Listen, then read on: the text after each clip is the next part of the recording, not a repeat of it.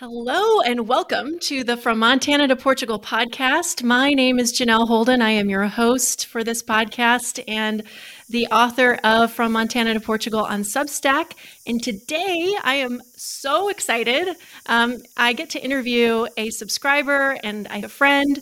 His name is Frank Moore, and he is just returned from a trip to Portugal. No, so I asked him to come on the podcast to answer a few questions about his trip and his reflections. Plus, he's got a lot of ties to Portugal. So thanks so much for being here, Frank. Sure. Thank you for having me. Yeah. So tell me a little bit, first of all, about your ties to Portugal. Um, I think they run fairly deep. Yeah. I well, I I, I had none growing up. Um, you know, all I remember about Portugal is in you know in, as a child in in class about the age of discovery and thinking that Vasco da Gama was a very strange name, you know. But so I didn't really have much of a connection um, with uh, with Portugal until I uh, uh met my wife actually.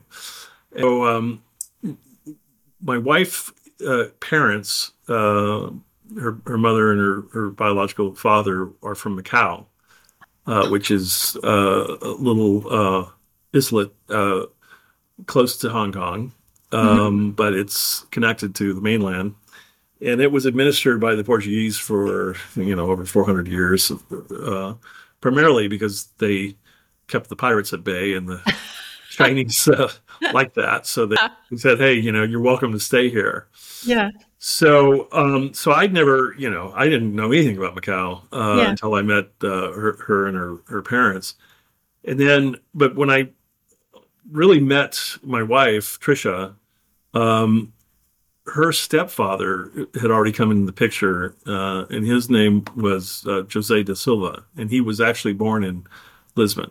Okay. And so um, he was really influential uh, on me. He was kind of like the father I never really had. And uh, so he, you know, he explained everything there was to know about Portugal, uh, particularly coming from, I mean, he was educated in, in Lisbon, but he served in the military in Macau uh, and did so to try to get away from Salazar, the, yeah. the dictator at the time. Right.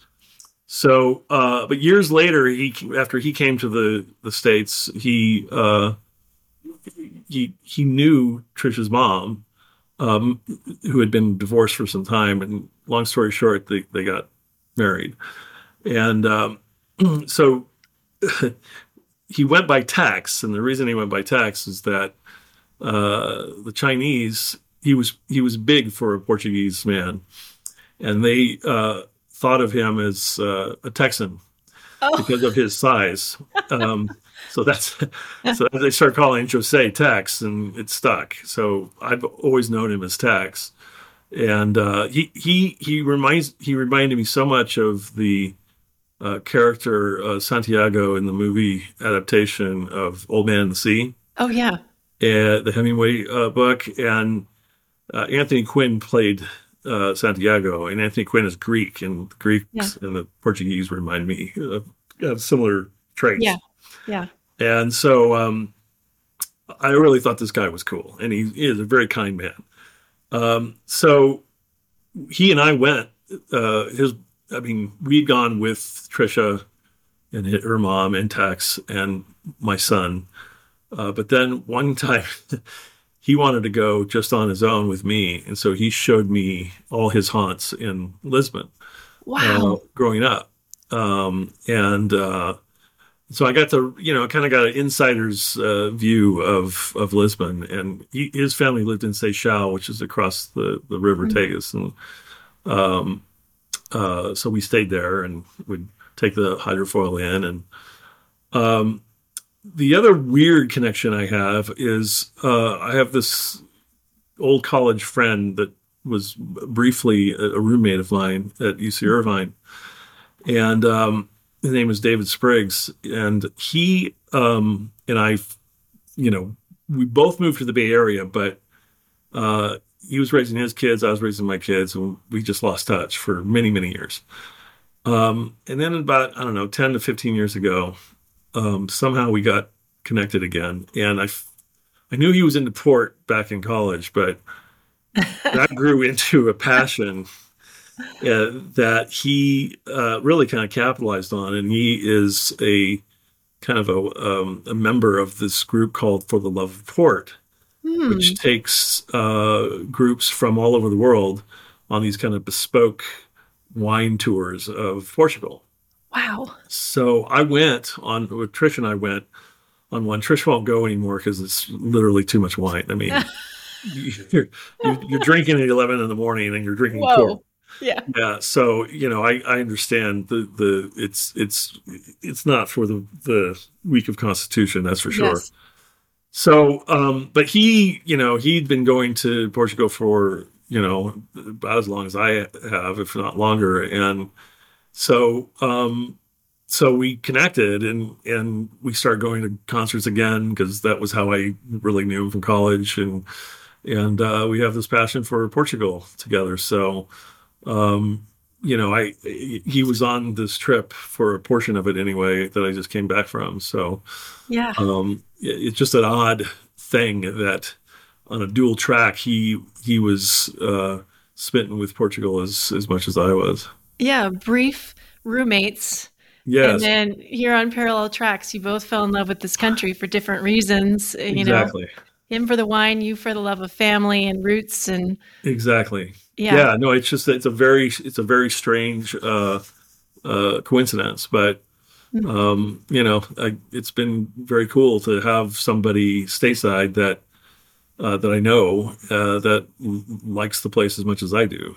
We, you know, we we we went to a lot of really crazily good restaurants. Um, yeah, and he does that for the I mean for the love of port when they take you to these port houses or, or wineries you know you're t- they're taking to to lunch and a dinner with usually a winemaker and they're usually you know getting pretty killer restaurants. So um, that's just kind of part and parcel of what he's learned through that experience. And so we uh, we really did it up on this on this last trip yeah. And I can't wait to dive into that. And by the way, listeners, I'm going to ask David to come on the podcast as well when he gets back from Europe. He's currently over there, I think, still. He, he he went off to Croatia uh, after leaving us in Lisbon, and he's still over there. He goes back to Lisbon, and then goes to the Azores for part of the wine trip with the Love of Port, and then to Madeira, and then he comes back to Lisbon and then goes home. So he still has a good, I think, month ahead of him of, Oof, of so jealous. exercising his liver. Yeah. So before we go into the full details of all the trip, how do you exercise one's liver and and get up the next day? So as I get older, the more I realize I, I can't do as much alcohol as I did when I was young. I, I just you know I mean I I have to even say myself I can't I really can't do it. And in fact, um, I only did one of the port trips Yeah. because that's you know it's fortified wine and and you know Yeah. you start you have a breakfast then they take you to uh, a, a, a port house or a winery that you, you get a tour you get you know someone that usually the owner or the vintner or you know someone of of, of substance in the Yeah. industry but then you have a tasting and and it's minimum eight. And the pours are you know they're not just tiny pours they're you know they're a third of a glass maybe. Wow. um so you eight or nine of those and then you go to lunch. And then at lunch there's another winemaker and he wants to show you his wines. Now there's still wines but it's still wine you know and so you have lunch and then and then you're off to a, your your afternoon tasting and then there's more fortified wine and then you go to dinner and there's another winemaker when and is the nap? yeah, exactly. I mean, so I mean, I, you know, the, so I I said, look, I, I I can't, I just can't do that, you know. Yeah. Yeah. So I've gone on still wine tours. Uh, they have one that's called Five Regions or Three Regions, depending on what they do, um, which are just still wines, and that is a little bit more manageable. But nevertheless, I mean, it's it's a lot of drinking, and you know, after a week of that, you're you're pretty tapped out. Oh yeah, definitely tapped out. Um, so it's just yeah i mean it's like i said it's it's really for Yeah. I mean, fanatics. no, I and, I and I I don't know. I think I've had port maybe twice. I just, just to be honest, and but I'm really interested in it and the green wines. So, have you tried the green wines? Yeah. So the last trip, which was uh, last year, when I ended up buying the place that we'll talk about, mm-hmm. um, I went to the Algarve and, and did the deal or, or looked at properties and, and, and found a place. And then we went on a, I guess that was a three regions tour, but the Minho is what you're talking about, the yeah. area of the green wine. And uh, so we did an extensive, like three days, I think, in that region. And, you know, people in the States, they, they don't get, you know, they usually get the Casal Garcia or the Aveleda, the the kind of brand X green wine. It's just it's fine. It's just that it it really doesn't represent the the full thing that they're doing there, and they're yeah. they're they are really doing an amazing uh, amount of of of green wines that are um so the the big producers actually I've heard anyway. I'm not sure how true this is, but they actually inject something in it to make it frizzante. Okay. But the the real pristine guys, um, mm-hmm. they say that is really cheating, and you're supposed to make it in a certain way where it has a frizzante aspect to it.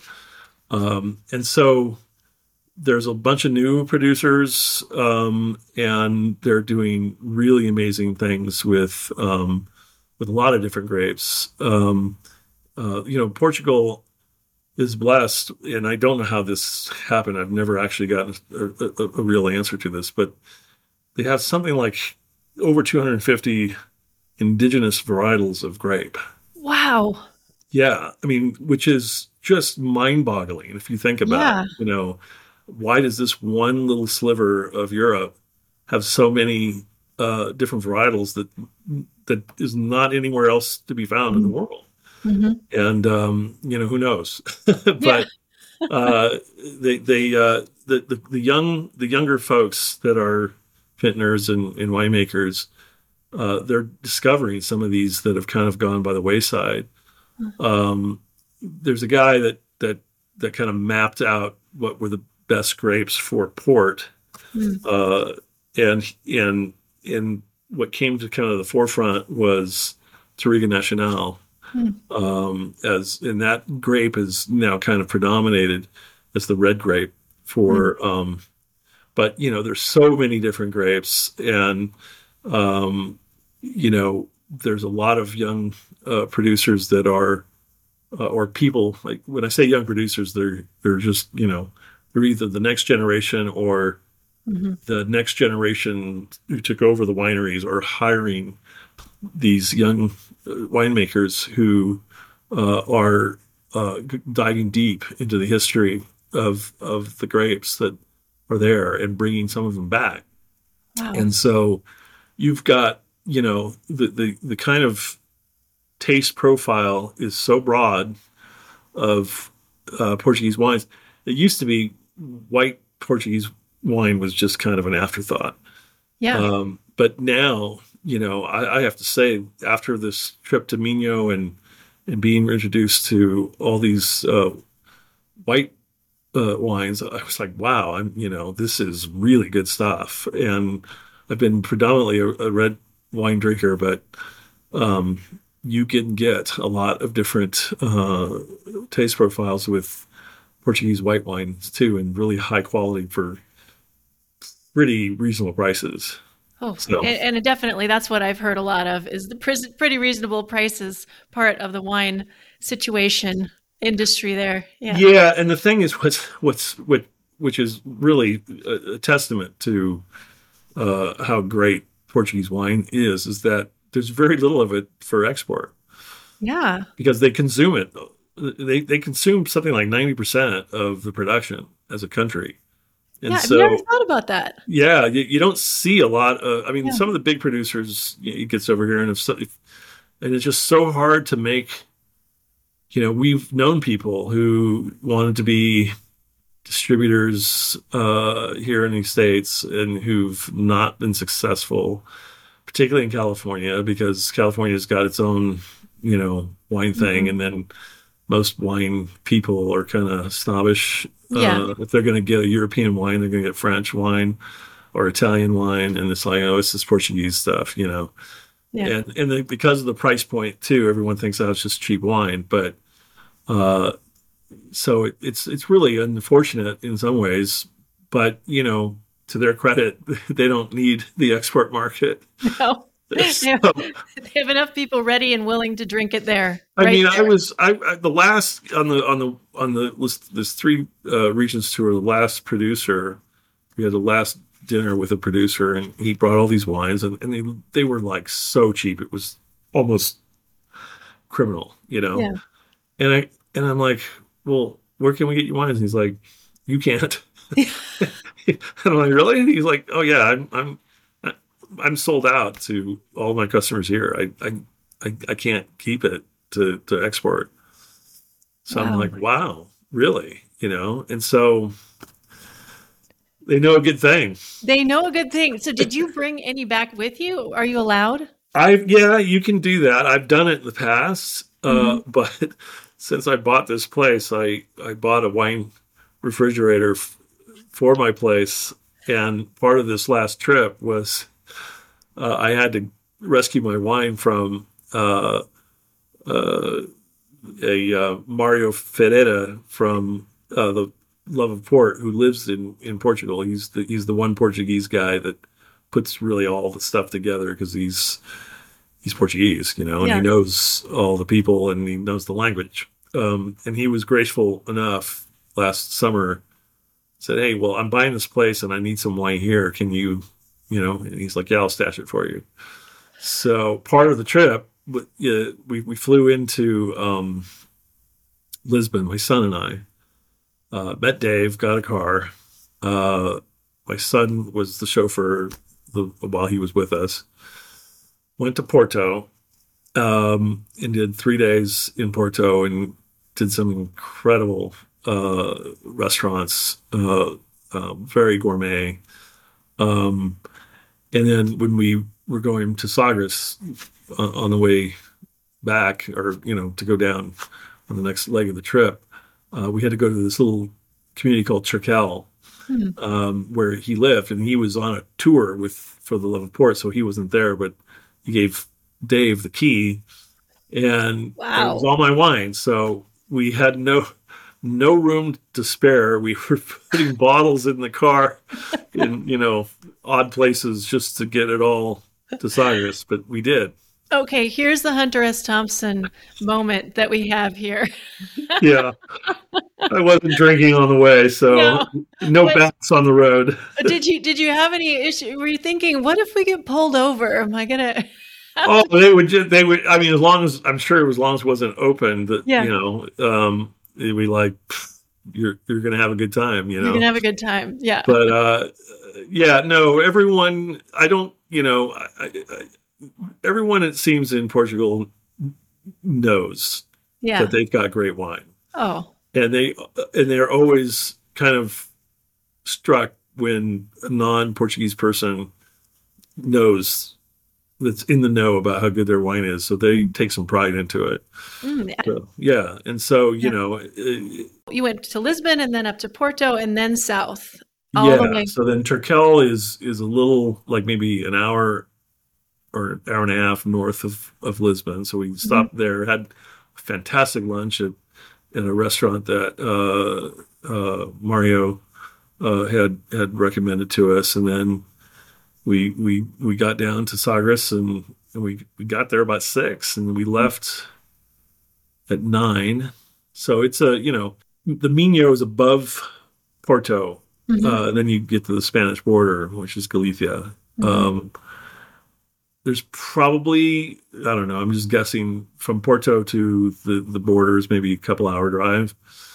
Mm. So when you're going from Porto to Sagres, which is the very southern tip, um, you know you're you're doing.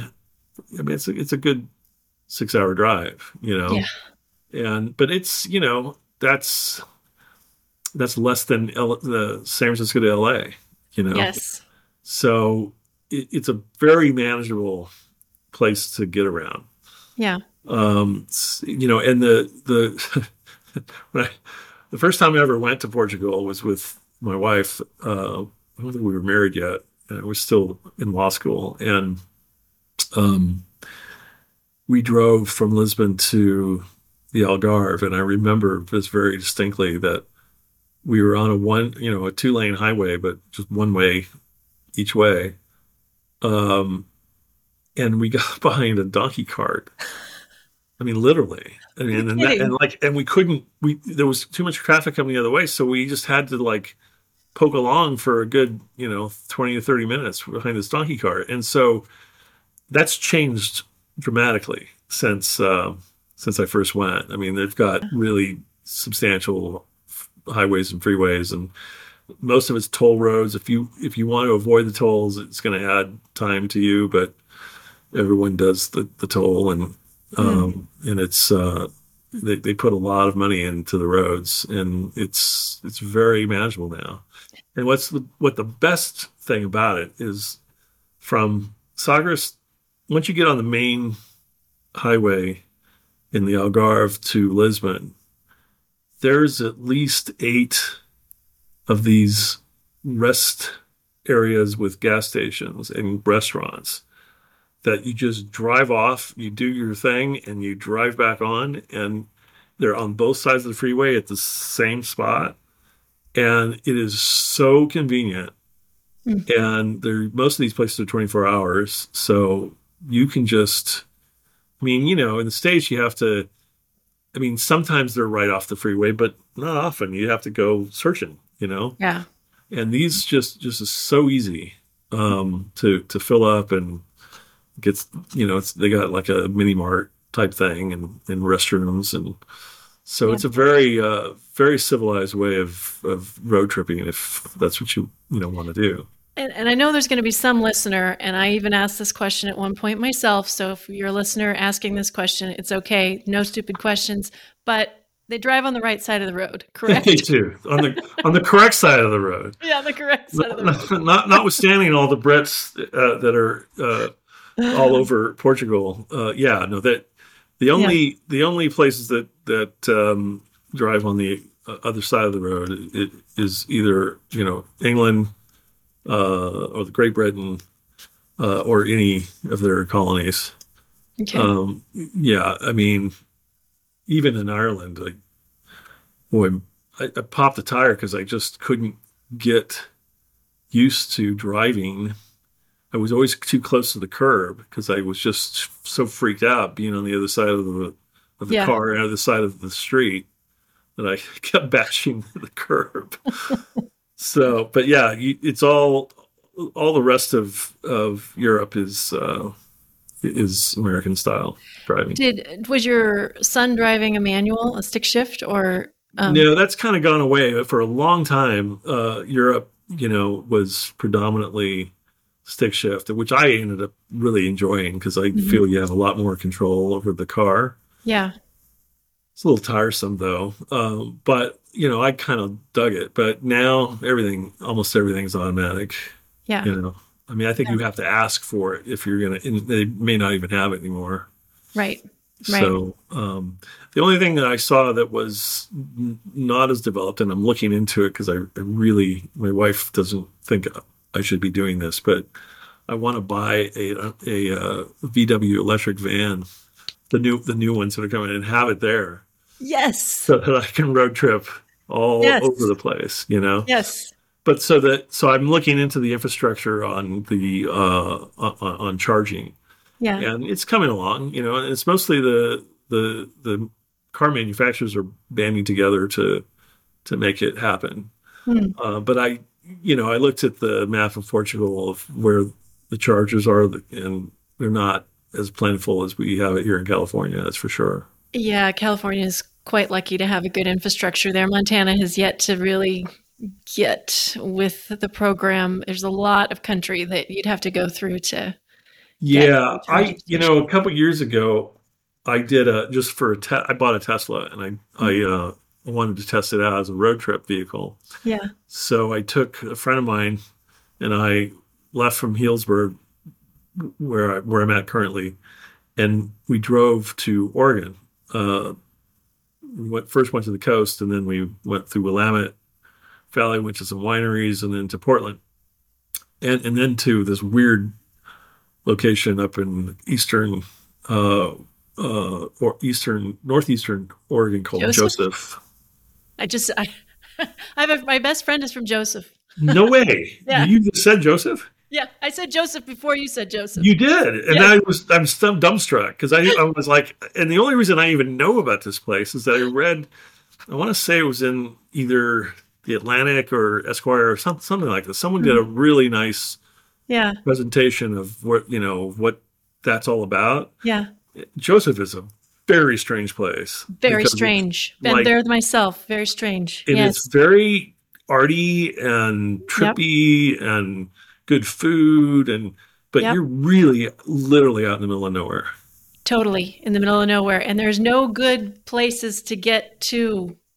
No, and yeah. so I I started I booked this place and this was the weirdest. So we stayed at this hotel, so to speak, that looked to me like it was an old saloon. It was just this Mm-hmm. big building, and it was a self check-in hotel, so they had no staff.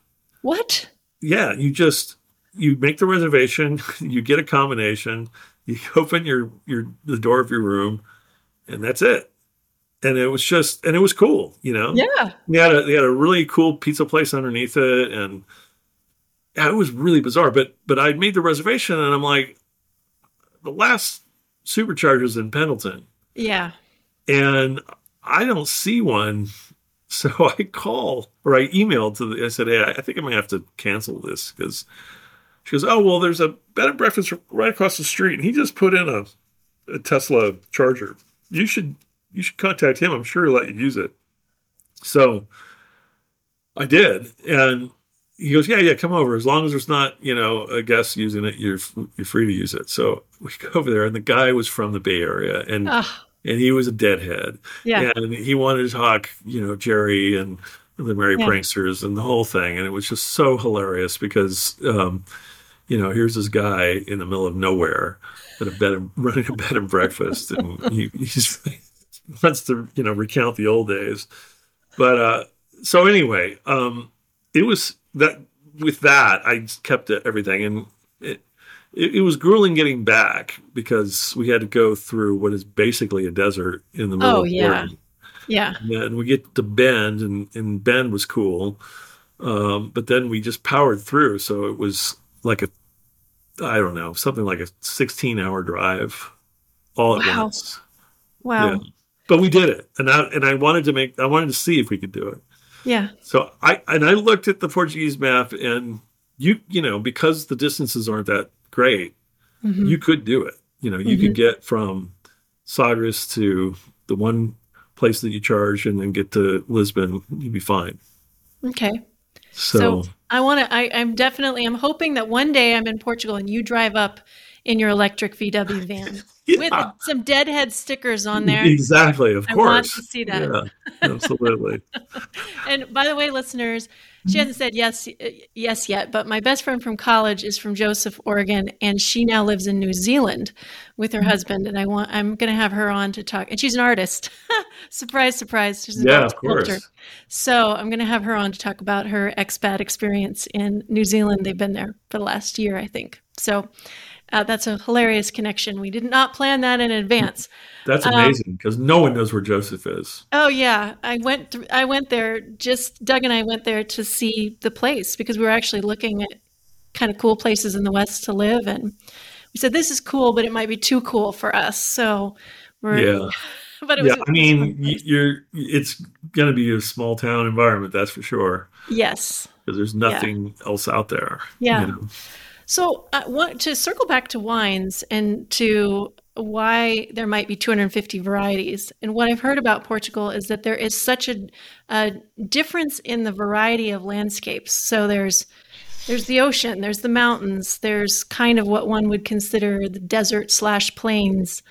Um, what in comparison to such you know a big place as California, where you're from, where you can get all of those things, but you're driving much further to get to them. Does it feel like you know you shrunk down? Uh, yeah. Yeah, very very much so. I mean, so the north, um, the Minho and Porto, that that area is uh, very lush, um, and it's got more rainfall, obviously, and um, and and then if you go further up through Galicia, it's even more stunning. Uh, huge, gigantic mountains and, um, and a lot of greenery. Um, as you get south of of Lisbon, you know you've got the coast, which is just an amazing. I mean, you've got the entire Atlantic coast, yeah. you know, and a lot of it just pristine. I mean, there's maybe tiny little villages, but nothing really built.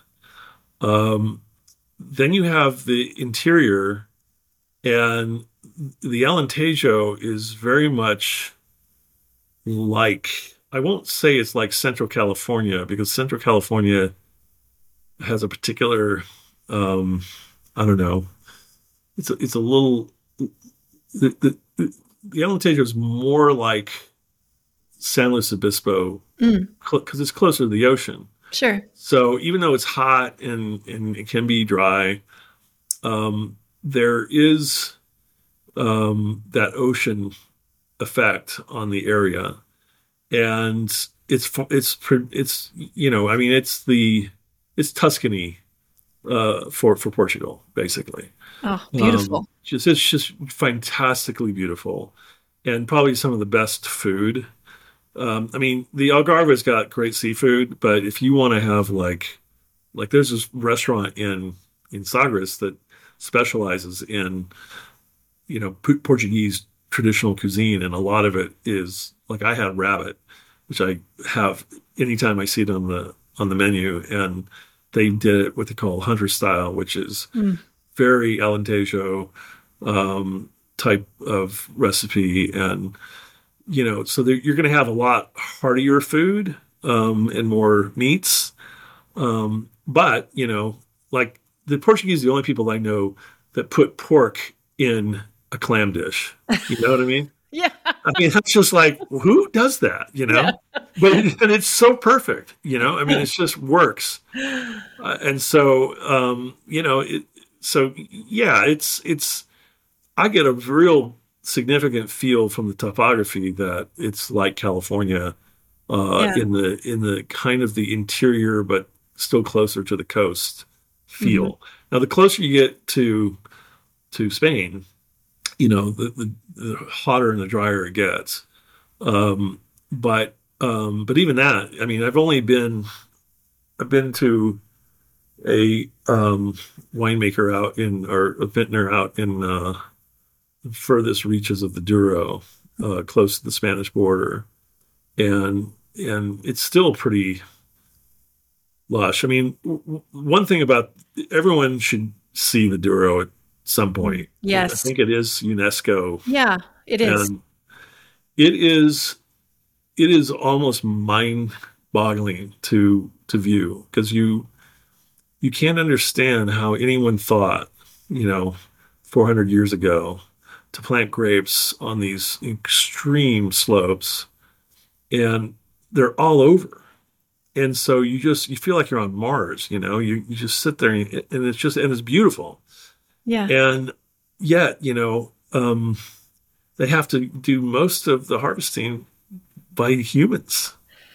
Isn't that you know? incredible? I mean because you can't even get, get tractors in there. I mean it's i mean some areas you can but it is it's just mind-boggling that anyone decided to do. And then you know, it's it's what they call schist, which is this mm-hmm. porous stone. Yeah. yeah, and and these vines dig into this stone. It's like who who even thought that that was possible?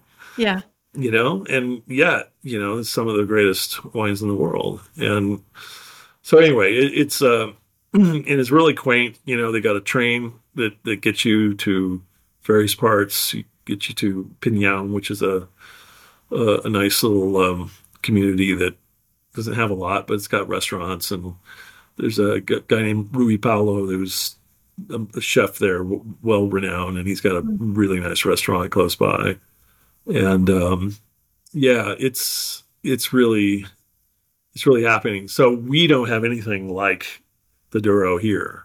No. Um, yeah, in, in San Francisco, I mean, in uh, I, am in Healdsburg, and we got the Russian River. It's not even close. Yeah. You know, um, but so you know that that is a kind of um, blow your mind experience to go out there.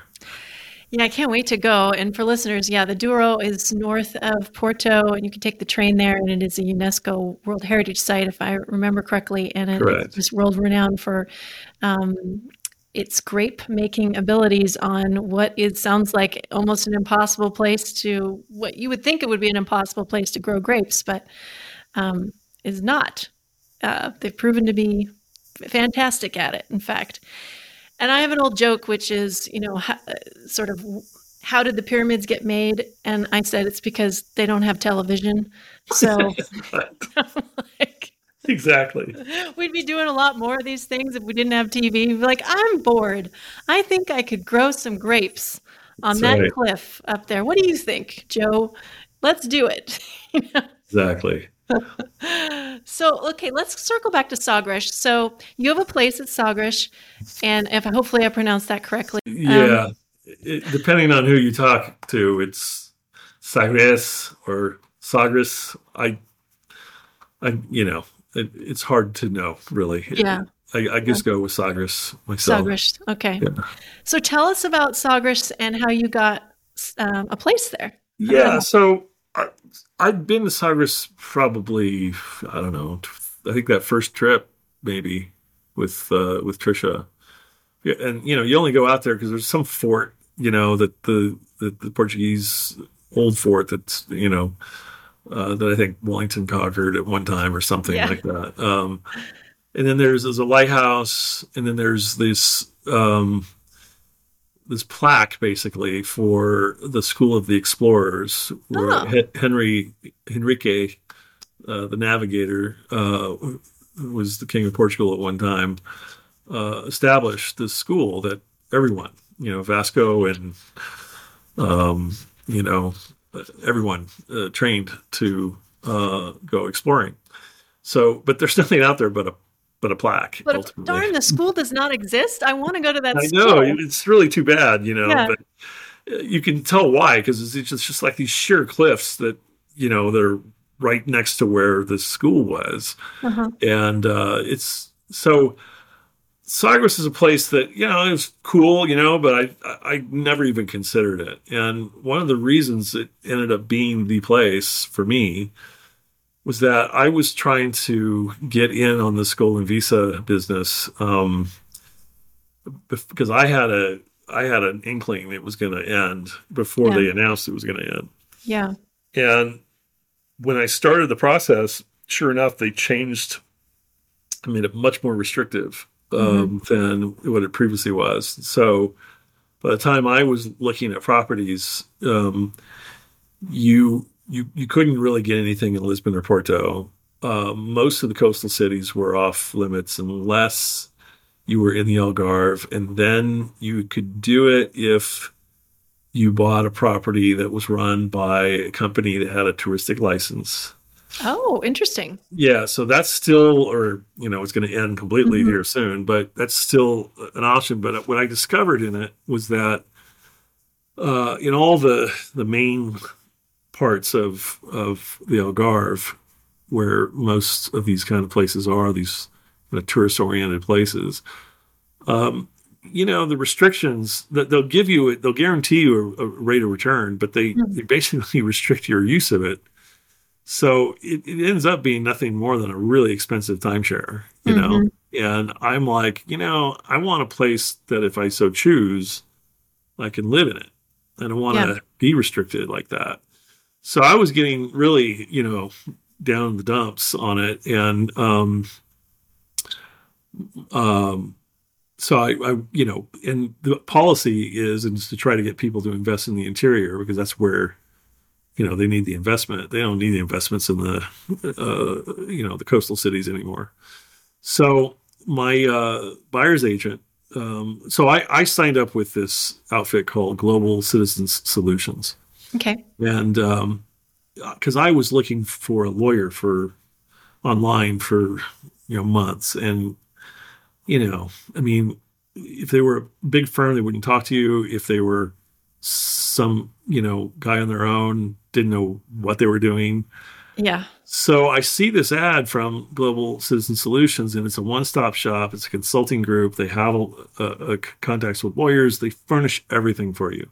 Wonderful. And they have been just amazing. I mean, the you know what I've paid in fees uh, really pales to what they've delivered for me. I mean, they just and and part of that is that you have to understand the bureaucracy of Portugal and Portuguese government, and you know everyone knows everyone who's Portuguese knows. Um, if you're an American, you know um, we have an inkling of that, but this is kind of on another level. This is different than the California DMV, which completely different.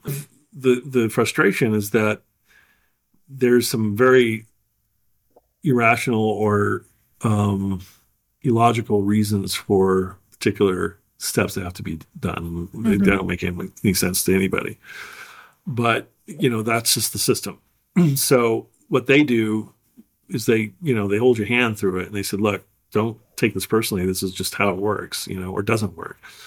Uh, you just have to be patient, you know. Pacienza, mm-hmm. that's you'll hear that a lot. Um, yeah because it's just you know that's just the way it is. Um, and so um, and you know what's really interesting about it with these new changes which we can talk about a little bit later um, even that even that is like everyone's like don't don't worry about it you know? It, it's going to take a while for it to even settle on what this changes are really going to be.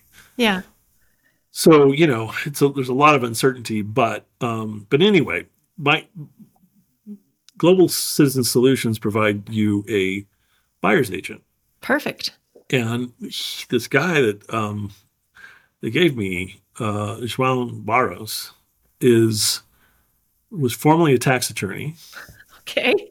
So I'm like tax attorney. He's it's a long story, but basically he can make far more money doing what he does because he's really good. I mean, yeah. he's just really he he listens and he he he heard you know what I wanted, and and he's like, look, because I had two deals fall through. Oh. And I and I had a plane ticket to go because I wanted to go see it before I was going to sign off. And by the time I was going, I didn't have anything. Yeah. So he had lined up places to see, but when when I was get, right before I got on the plane, he says, "Frank, there's an opportunity. If it's, it's what I think it is, I'm just telling you, this is going to be exactly what you need. And I'm like, okay. So we went, saw some properties, and then he took me out to Sagres. And there's this really quite old resort there. It's a five star resort. Mm-hmm. I think it was started in the 50s. and th- this place is just remarkable because um, it's a resort they have some places that are just hotel hotel rooms. We got other things that are kind of timeshare-ish, you know, fractional mm-hmm. interests. Then they have this some they have some kind of big, you know, mansion style style homes um, that that people own, but they're part of the resort that you can choose to rent out if you want. And then they have these row homes. Um, at the very end, right at the beginning of as you go in, but at the very northern part of of the resort, and they rarely um, come up for sale. Yeah, I can imagine. So three of them for sale, one by a private party, and then two were, was owned by the resort that were just rentals, but they decided they wanted to uh, unload them, and so. Um, and I'd gone on this mission you know, and my wife's not with me, and she's given me a lot of trust to go and try to yeah. find a place, right? So, and I knew I needed to get something that she would like, so that there would be some aspect of it that you know wasn't just some property that we were going to have to manage on our own. And uh, so, anyway, long story short, um, these this it's just you know they're like British row homes, two two story, um, open living plan at the top, two bedrooms on the bottom, two bathrooms, a, a private little uh, backyard with hedges, uh, all, all surrounding, and and a veranda on the top, right off the, and I mean it's just, and then a, a sea view. What? That's yeah, perfect. I know. You couldn't even designed anything better. I, exactly. And I'm like, I, I'm, I, I'm like, what? This is for real? yeah. And then on top of it all, because it's because Sagres has only got about two thousand people, yeah. it's considered low density, so it's completely excluded from all those restrictions. So the way I got it now is that I can live in if I want, but Mhm. what I, what they offer every year is they'll manage the rentals for you. Mhm. They give you sixty five percent of the revenue. You, you, they get take thirty five percent. You pay a condo fee, but and then the, this woman who manages it for the resort. The resort's called Martinhal uh, Family Resort in Sagres. Uh, this woman, uh, Dora Reyes, uh, she has gone way beyond Call of Duty for me, and she just keeps everything humming. I I can order something like the wine vault, Yeah. you know, and she goes, "Yeah, do you want to deduct it from your balance?" I'm like, "Yeah, yeah, exactly." So you know, and she just takes care of it, and it's was there when I got there, fully installed. Wow. So you know, it's just it's kind of the perfect situation for for us because uh, I'm not yet prepared to um, leave California for good. Uh, Mhm. it may never because I mean, quite frankly, we have you know a lot of property here and we have adult children and they You got ties. yeah, we got ties, and um, you know, we'll see how things go with this country, and I may Yeah. have no choice, but um, I have at least what what they refer to uh, Americans in with our frame of mind as the Plan B investors. Yes. Plan B is a really good thing these days. exactly, and, And- so I'm definitely a Plan B investor. Yeah. Um, and uh, but the nice thing about it is that it's not, you know, the way it's working out, it's not a money pit, No. and um, and because they don't go on the market very often, um, and they were very fair with the price. I think uh, Mars agent says that it's already appreciated in just a year. I bet you're sending him nice Christmas and birthday Oh my gifts. God! Yeah, he he. Well, I had lunch with him in in Lagos. Um, Oh, good. yeah he's he's just a really and he's a genuinely good guy you Yeah. know um and uh so i've i've made some friends in portugal already um Oh.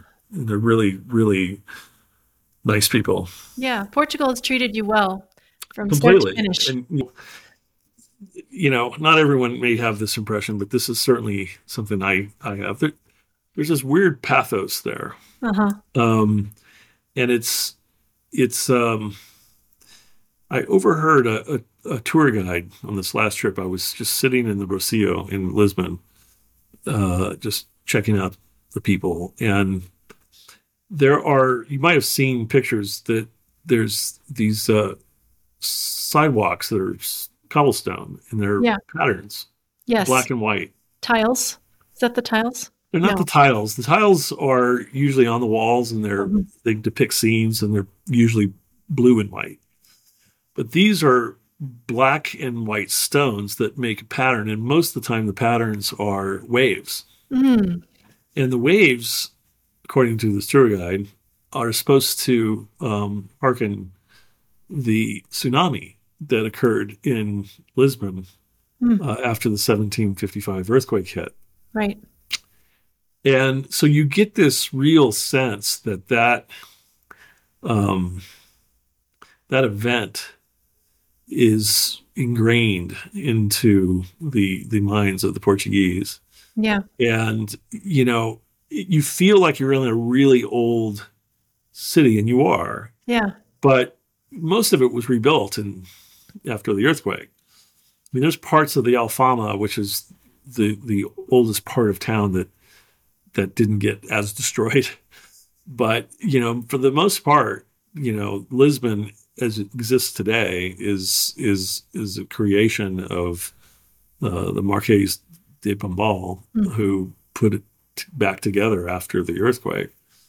So there's this there's this feel that, but it's it's not just a pathos. It's like a it's it's it's like the melancholy I get from some of the best Neil Young songs. You know? Yeah. oh yeah. There's just Moon. this kind of blue but hope hopeful and, yeah. and, enduring quality to it.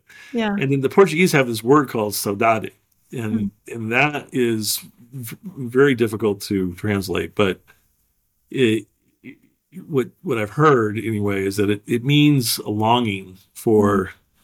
Portugal from all the mm. people who had to leave, you know, because mm. Portugal's been a poor country for many many years, and a lot of people leave Portugal and the uh, longing to to to be back in Portugal yeah. is is saudade. And so this idea or that feeling um, is is what I'm getting out of it. You know that it, it kind of it's it's really kind of present. You, you really mm-hmm. feel it. You know, um, and it's just a particularly Lisbon. It's just a really bright lit place Mm-hmm. Um, the sun is shining on the water and it's just illuminating the whole city. And so you just, uh, it's just a really a special, it's a special place. Oh, it's so special. It's so special. And those are, that was poetic words about yeah, Lisbon. Yeah. And yeah, I'd read about Saudade and I think of, uh, maybe I'm experiencing it right now, like in the sense of I'm longing for Portugal. I haven't even been there yet. Um, yeah, yeah, no, you'll you. I that was the first thing that struck me was that yeah. I, it, it, I, I think also the things that I do remember growing up, um, maybe, uh, there's there's this brandy that I always used to see. Of mm-hmm. course, booze is always on my my mind, but yeah. uh, I think it was called Macieira or something like that, and and it, it had this old world look on the, the label. Yeah, and I always think of like you've seen those old film uh, like pictures that are not really black and white; they're more like brown and, and oh yeah beige. Yes, that in a as a concept or as a aesthetic is how I how I think of parts of Lisbon, particularly spaghetti western. Is that yeah, kind kind kind of like this old world thing mm-hmm. that they they could try to make it as as modern as they could, but you're never going to shake this old world feel of of that city. And so what what you know now Lisbon is really overrun with tourists. I mean, it's lots of young people too, and they it, by June by the time June comes around, mid June, they it's the San Antonio Festival, so Saint Anthony. So Saint Anthony of Padua is actually Saint Anthony of Lisbon. Oh, Really? It's the same. It's the same guy. Huh. He, he just got the moniker because that's where he died, but yeah. he was born in in Lisbon. Yeah. so they have a, a San Antonio fe- festival, Festa, every June, and so there's two there's two things that happen other than just complete debauchery. It, it is grilled sardines on every corner because mm. it's the sardine you know, uh, time of year. Yeah. And mass weddings. Mass weddings. Mass weddings. Yeah.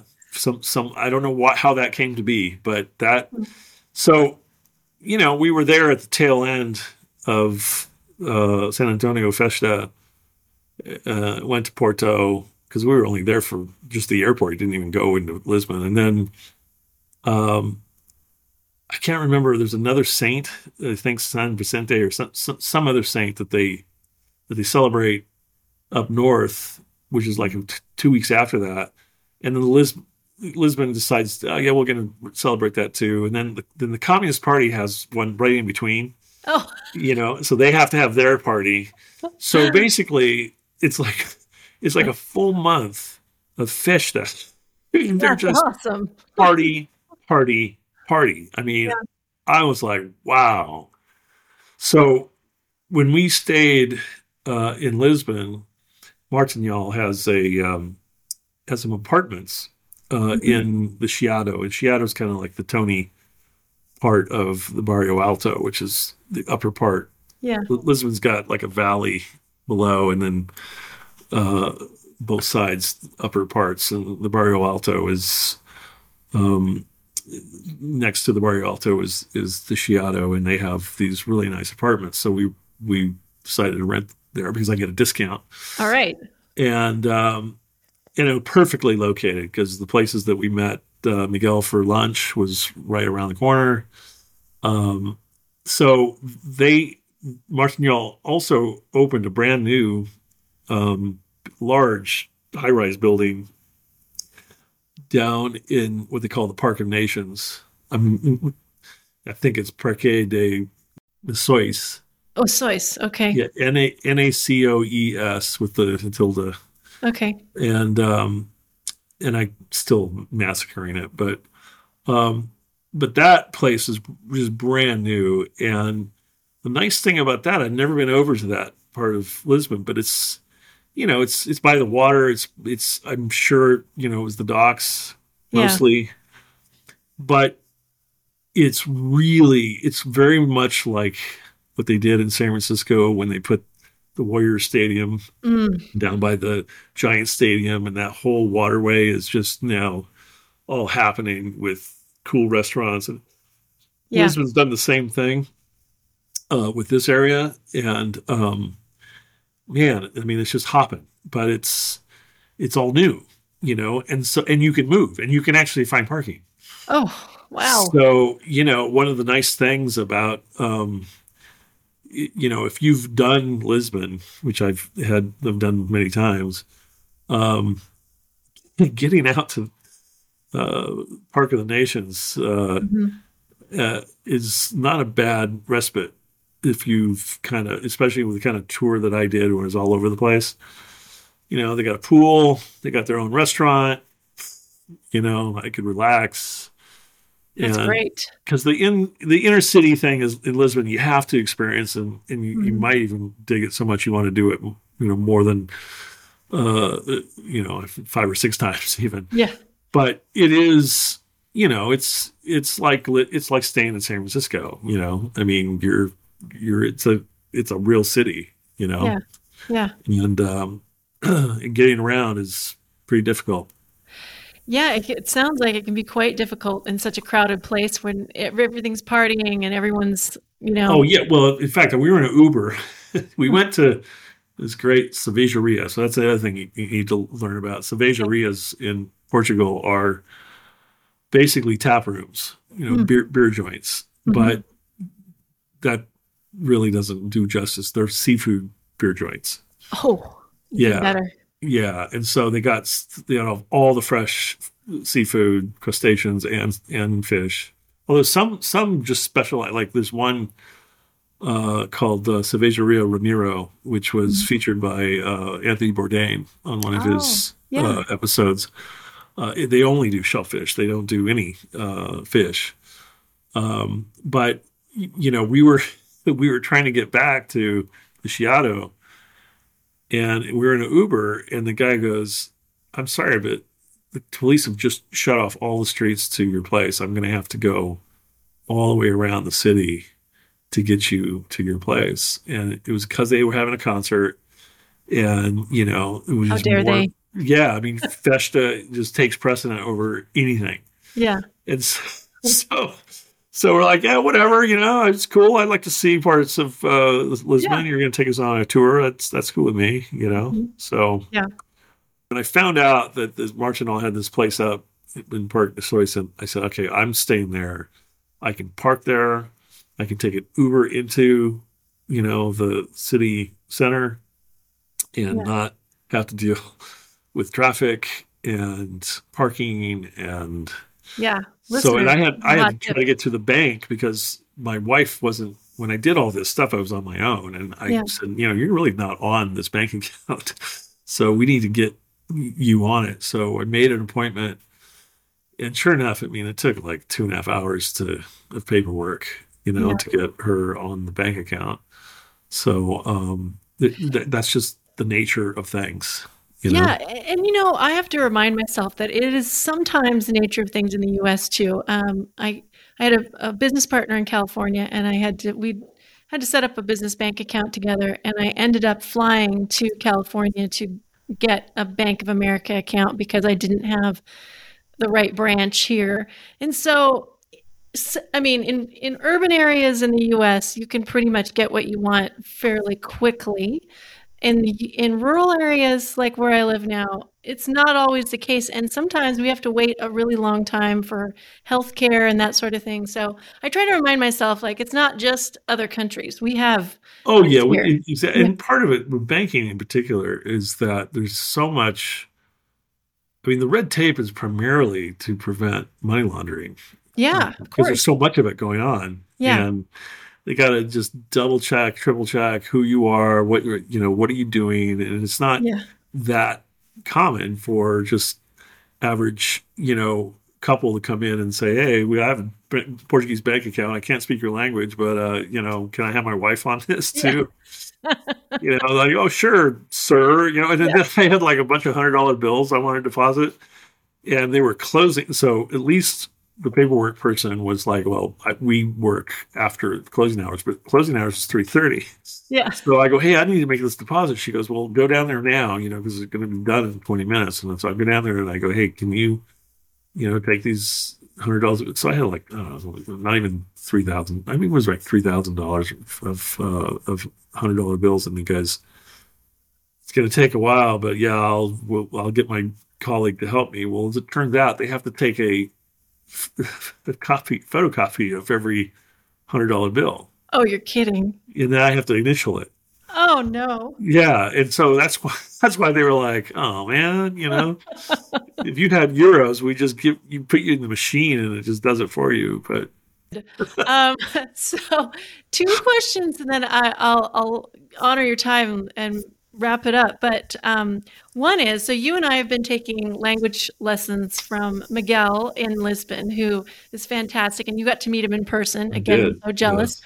Um, and of course, listeners are probably asking, you know, how much Portuguese is Frank fluent in Portuguese? Which I know the answer to this, but um, how has he done all this if he's not fluent in Portuguese, or is he? well, I'm not. I'm not even close. And and you know, I've had mixed uh, experiences trying to you know do pigeon Portuguese in in Portugal. Um, you know, it, it- almost everywhere. I mean, not almost every, but any place that's got tourists, most Portuguese speak fluent English. Yeah. Um, I went to a little town called Algeciras, uh, close to Cyprus. I called to make a reservation. They had to get somebody on the phone that could speak English. But even then, when I went, you know, almost every waiter spoke English. So, and then, you know, part of what I do too, because I, I don't know all the words, but I'll try to order something in Portuguese. But I'll say, well, I'll have the, you know, uh, Emma Joyce uh, Bulhão Pato. And they're like, do you want the clams with, and I'm like, yeah, I want the clams. so they're like, why are why are you speaking English and Portuguese? Why you know choose one? You know Choose they're one. not saying that, but so yeah, I mean it's it's a difficult language. You know, I mean like the the whole R thing. I mean anything like there's a guy it it, it is the new guy that I met at Martinhal and is he's an assistant to Dora. And his name is what we would say Renato, Mhm. but it's Hanato.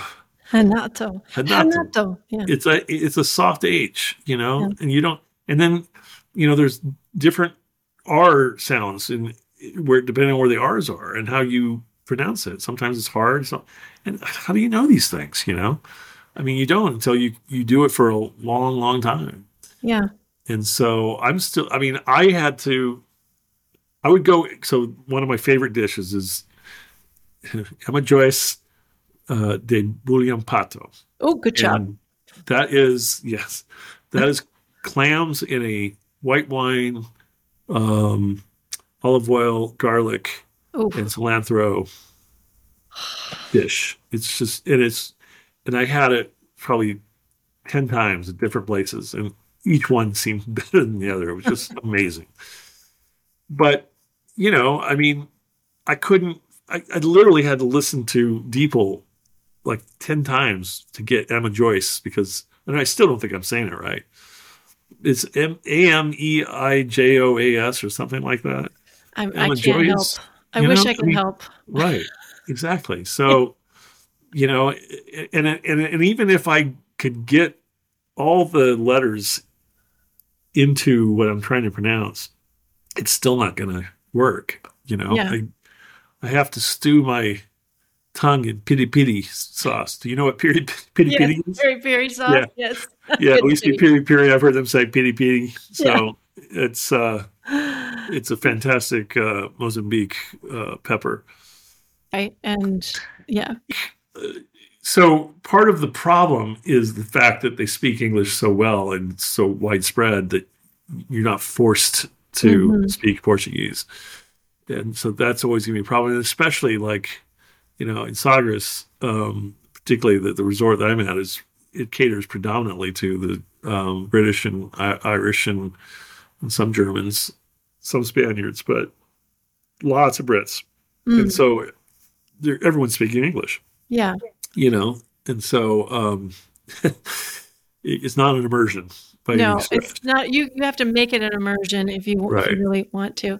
So I'm curious about Golden Visa, and let's let's end there in terms of where are things at because we know the government is kind of shutting it down. We're we're getting closer. How what have your attorneys told you about your own Golden Visa process? Um, said yeah anything? so well i will tell you that there's been kind of a shock uh a lot of them were kind of expecting it but the way it was rolled out by the prime minister just blurting it out as a statement and then Mhm. everyone's saying, "Well, wait a minute, he can't just unilaterally." Um, but um, everyone tells me that you know, based on how they've written the law. So initially, it was we're ending it, and the people who haven't been fully approved yet, or even those that have been approved to, to get because you have to re up every so often Mhm. um, you're going to have to live there for you know more than half a year, and all, all these were really hard restrictions.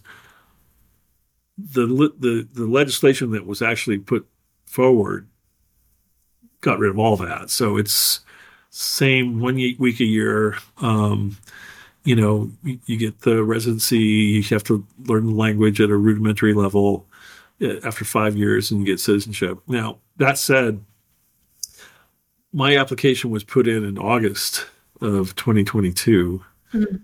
They're just now approving, pre-approving applications that were put in in December of 21. Whoa. So they're really far behind. Yeah. The only good news is what I was told is that once you get the pre-approval, the biometrics appointment is relatively soon. It used to be a long delay between the pre-approval and the biometrics appointment. Mhm. So the biometrics appointments, you have to go back and get registered with Interpol. Basically, they take you know screen screenshots of your eyes, and it's like they do for global entry here. You know, Yeah. fingerprinting and all that stuff. Um, but once then once you do that, then at some point you get your residency card, and then um, and then you got to hold on to the investment. You got to go back every year. And you know but from what i've been told uh you know i'm in. I mean it's the, having the application in is good enough. Now i do have a backup plan or we have a backup plan of some kind. My wife can get uh, portuguese citizenship because her her father who's passed away um was portuguese national even though he was from macau Mhm. so she's applied to establish her, her citizenship through her father. Perfect. And they tell me that it doesn't matter that she's on my application for Golden Mhm. Visa because it's likely, you know, she's going to get approved before, well, it's no doubt that she'll get approved before I will. And so she just won't need it at that point. Yeah. Yeah. For me, if I don't get it this way, then it's um, it's a it's fairly cumbersome if I try to get it as a spouse because I think she would have to live there, and then I'd have I, I'm I'm not sure about all this. Yeah. I hear different things, but I'm not really worried about that at this point. Um, and if I don't get it, you know, I'm still I'm still fine with it as an investment. Yeah. Um, you know, and you you know, you still get 90 days uh Exactly. to stay. So exactly. you know, and you come back another 90 days. I mean, you know, I I'm still working, so it's not like I Yeah. um, can can just get up and leave right now. I mean, this has been a long term plan. Um, lit the fire lit by what's going on politically in this country. You know, it's interesting because you know that's the other thing you have to consider about Portugal is that you know they're relatively new Mhm. democracy. Yeah. I mean, it was only seventy four Yeah. uh, when they had the bloodless, you know, Coup. revolution. Yeah. yeah, and you know, there was a lot of people who were smitten with Salazar. Um, Mhm. um, I think those are the that's the old guard. I don't think the young people have any uh, interest in that in returning to that. They get a lot of freedoms now. So did you pick up some words while you were there? Did could you could you tell what people were saying a little bit? Yeah, but you know, I was catching a one or two words. Oh, what? So here's the th- here's this is the a funny story. I Yeah. want to belabor everything with you, but there's a guy on um, on YouTube who does most of the Algarve, and he's he Uh-huh. does he did one on Sagres, and Yeah. and uh, my I'd seen it before, and I even sent it around, but my son found it on his own, and he he says. That guy, he's from South Africa, right? So Oh yeah, just- I've seen that guy. yeah, he's hilarious, right? Yes. But he, he has this uh, pronunciation of Sagres as Sagres, right? and, and so my son, every time you'd see the sign say Sagres, Sagres. So I, I said, so we were in Lagos and walking around right by the cliffs, and I see these two Portuguese guys, and they're speaking Portuguese, and I can't understand hardly anything. Except the guy goes Sagres. I'm like, that guy's got it right, man. It is Sagres. Here you just thought he was coming up with his own pronunciation. Yeah, he said, "Oh, that guy's exaggerating. The, the he's not Sagres." And I go, "I heard the Portuguese guy say it, Yeah. and that's the only word I understood him saying because he said Sagres." Oh, It's like that old um the what's up that was being exactly. Well, that's what you know. What I I would love someone to do the because that's what in town means, right? yeah. In town. Oh yeah. In town. Killer. yeah. Well, uh, thank you for um, spending time with me and sharing. I can't wait to learn more. Hopefully, we'll be booking our flights sometime soon. And on that note, listeners, I just wanted to say thank you so much for listening and thank you to Frank. We had such a delightful conversation, so much laughter. I have put together some amazing show notes. So if you want to know more about what we were talking about, I put a lot of links into the show notes this time around, and please feel free to explore. If you would like to sign up to my newsletter, I have a newsletter over on Substack called From Montana to Portugal. You can find it at janelleholden.substack.com. And pretty soon, I will be releasing a series of emails on the basics of moving to Portugal. Lots of people have been asking me for this, and I have been researching this for now over a year, probably a lot longer than that, actually, and have developed quite a list of resources to help people who are in a similar situation as us. So it's 100% free, and you'll get a notice if you sign up to my Substack newsletter about it. So go on over there to janelleholden.substack.com. That's also free, or you can support me with a paid subscription if you'd like. And I will see you in your inbox soon. Thank you so much for listening and have a great day.